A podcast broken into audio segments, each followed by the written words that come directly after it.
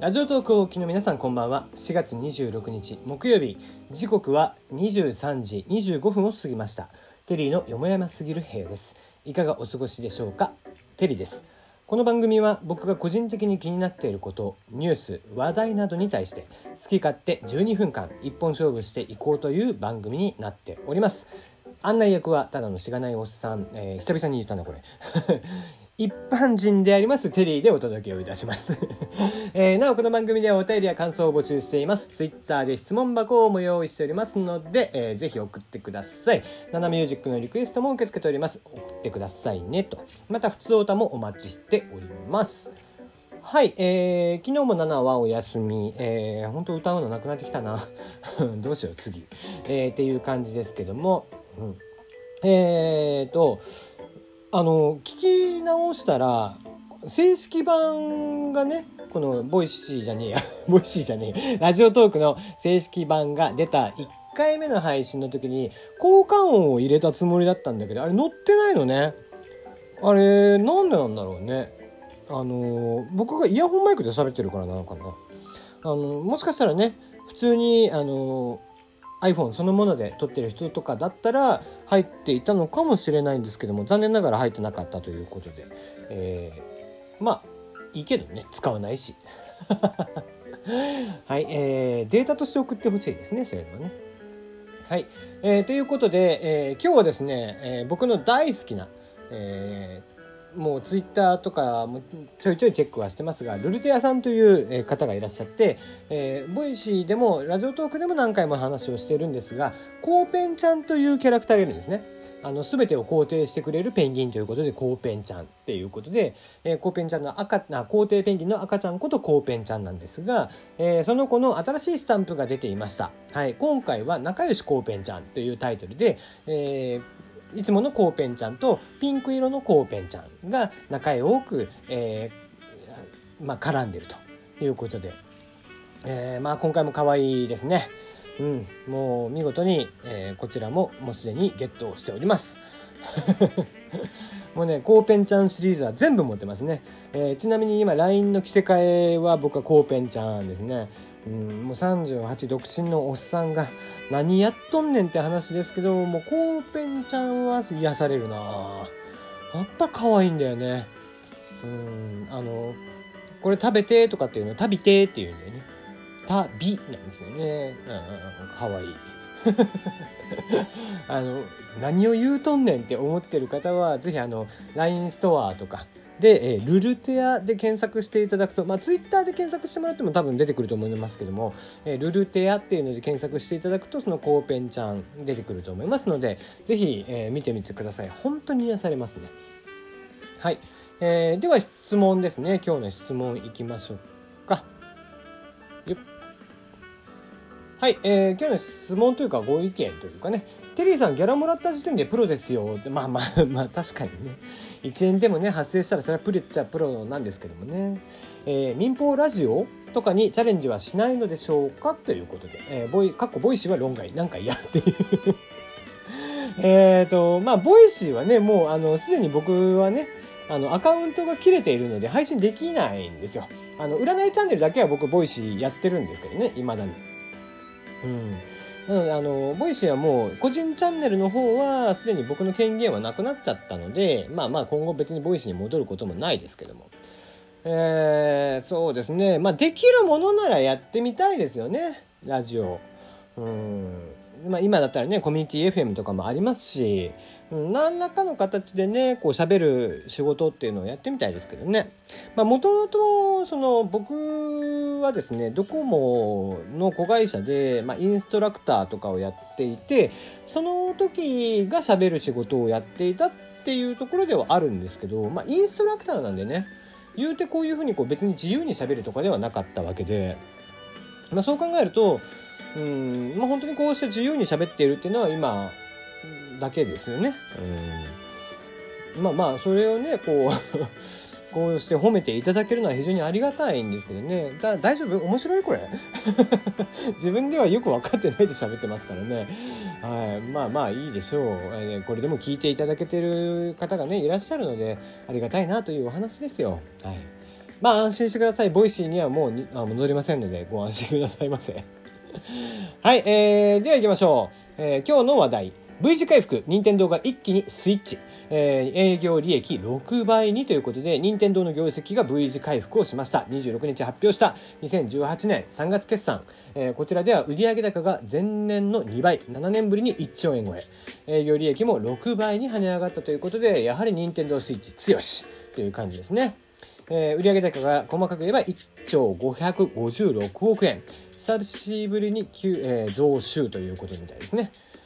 まあでもやっぱり牽引したのはスイッチ、えー、1年間で1505万台。ああ売れましたね。まあやっぱり任天堂っていうところの凄さを感じましたね。うん。まあ、その Wii U がね、販売がかなり苦戦をしていた中で、まあ、そこで得た知識というか、やっぱりソフトを同時に発売していかなきゃいけないということで、えー、マリオカートであったり、スプラトゥーンの2、えー、スーパーマリオオデッセイとかね、えー、こちらを軒並み順次発売をしていったというのがやっぱり牽引した結果かなと。うん、この辺りはちゃんと自分たちの反省点というのを生かしつつ次に生かした結果っていうのはあるなと思いますね。はい。では次行きましょう。えー、ジラフ。まあ、昨日はね、えっ、ー、と、IT 系なかったんで、今日は IT 中心に行きますね。えー、ジラフが、えー、スマホの即時買取サービスから撤退、えー、虚偽申し込みなど、ネックに通常の買取形式へ移行と。いうことで、えー、スマホ端末のフリマサイト、えー、スマホのマーケット、えー、こちらを運営しているジラフさんが、えー、即時買取サービススママダッシュっていう、まあまあ名前も出せるけどな。えー、2018年1月から始めていったんですけども、こちらは、えー、4ヶ月ちょっと、うんまあ、4ヶ月ぐらいですね、えー、4月26日、スマーマーダッシュのビジネスモデルを転換したことを明らかにしました。えー、今回のて、えー、変更点により、えー、即時買取だったものを、えー、撤退しまして、物品の送付後に確定した金額を振り込む、まあまあ、普通の査定ですよね。査定からの買取サービスに変更ということで、まあ、なんせね、その、そもそも携帯電話って虚偽契約が多いのでね、でちゃんとその虚偽契約通常で買ったものが、え、中古品として送られてくるのであればいいんですけども例えばねその製品に関してもあの綺麗に使ってますとか言って、えー、申請しても実は傷だらけだったりだとかあとそもそも、えー、売るつもりもないのに、え、申請をしたりだとか。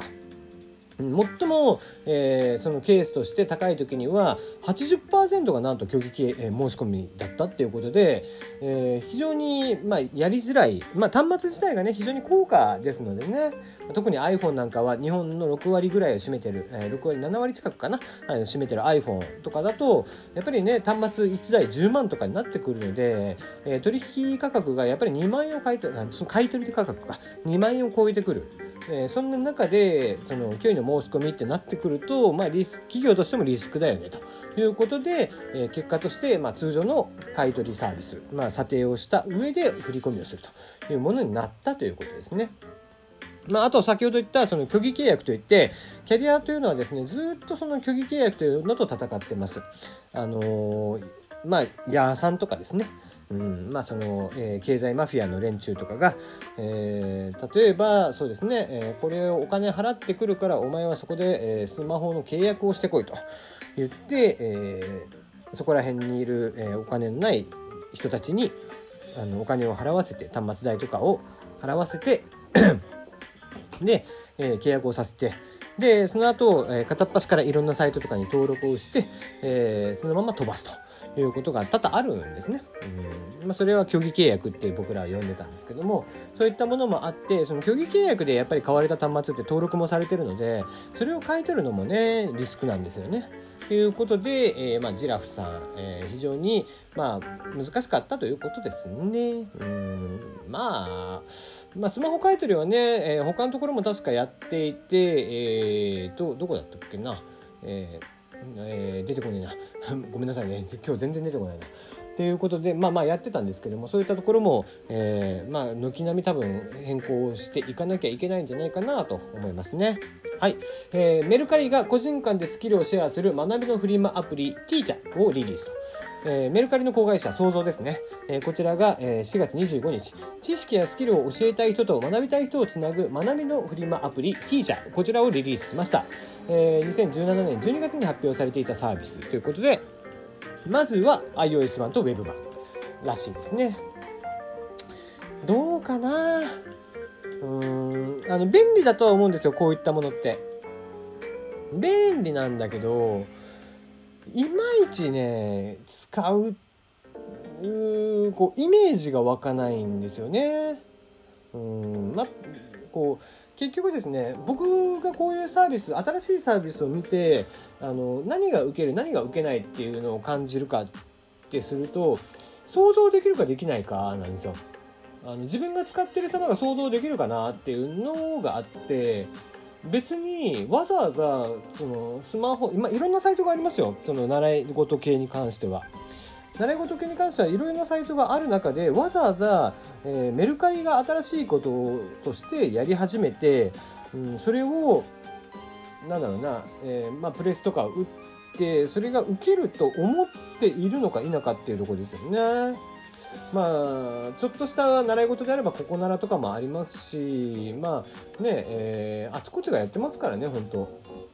でそんな中でうんわざわざメルカリうんこの間ねメルカリあってを潰してっていう潰すっていう話がありましたけどもうんメルカリあってと同じ運命をたどるんじゃないかなみたいな気はしています。対して、えまあ、ある程度利用はあってもそのグロースするほど、まあ、何億っていう売り上げになるほどにはならないんじゃないかなと。やっぱりメルカリ本体の売り上げに遠く及ばないであろうそんな気はしていますね。うん。想像してないのかな？どうなんだろうね。うんまた明日お会いいたしましょう。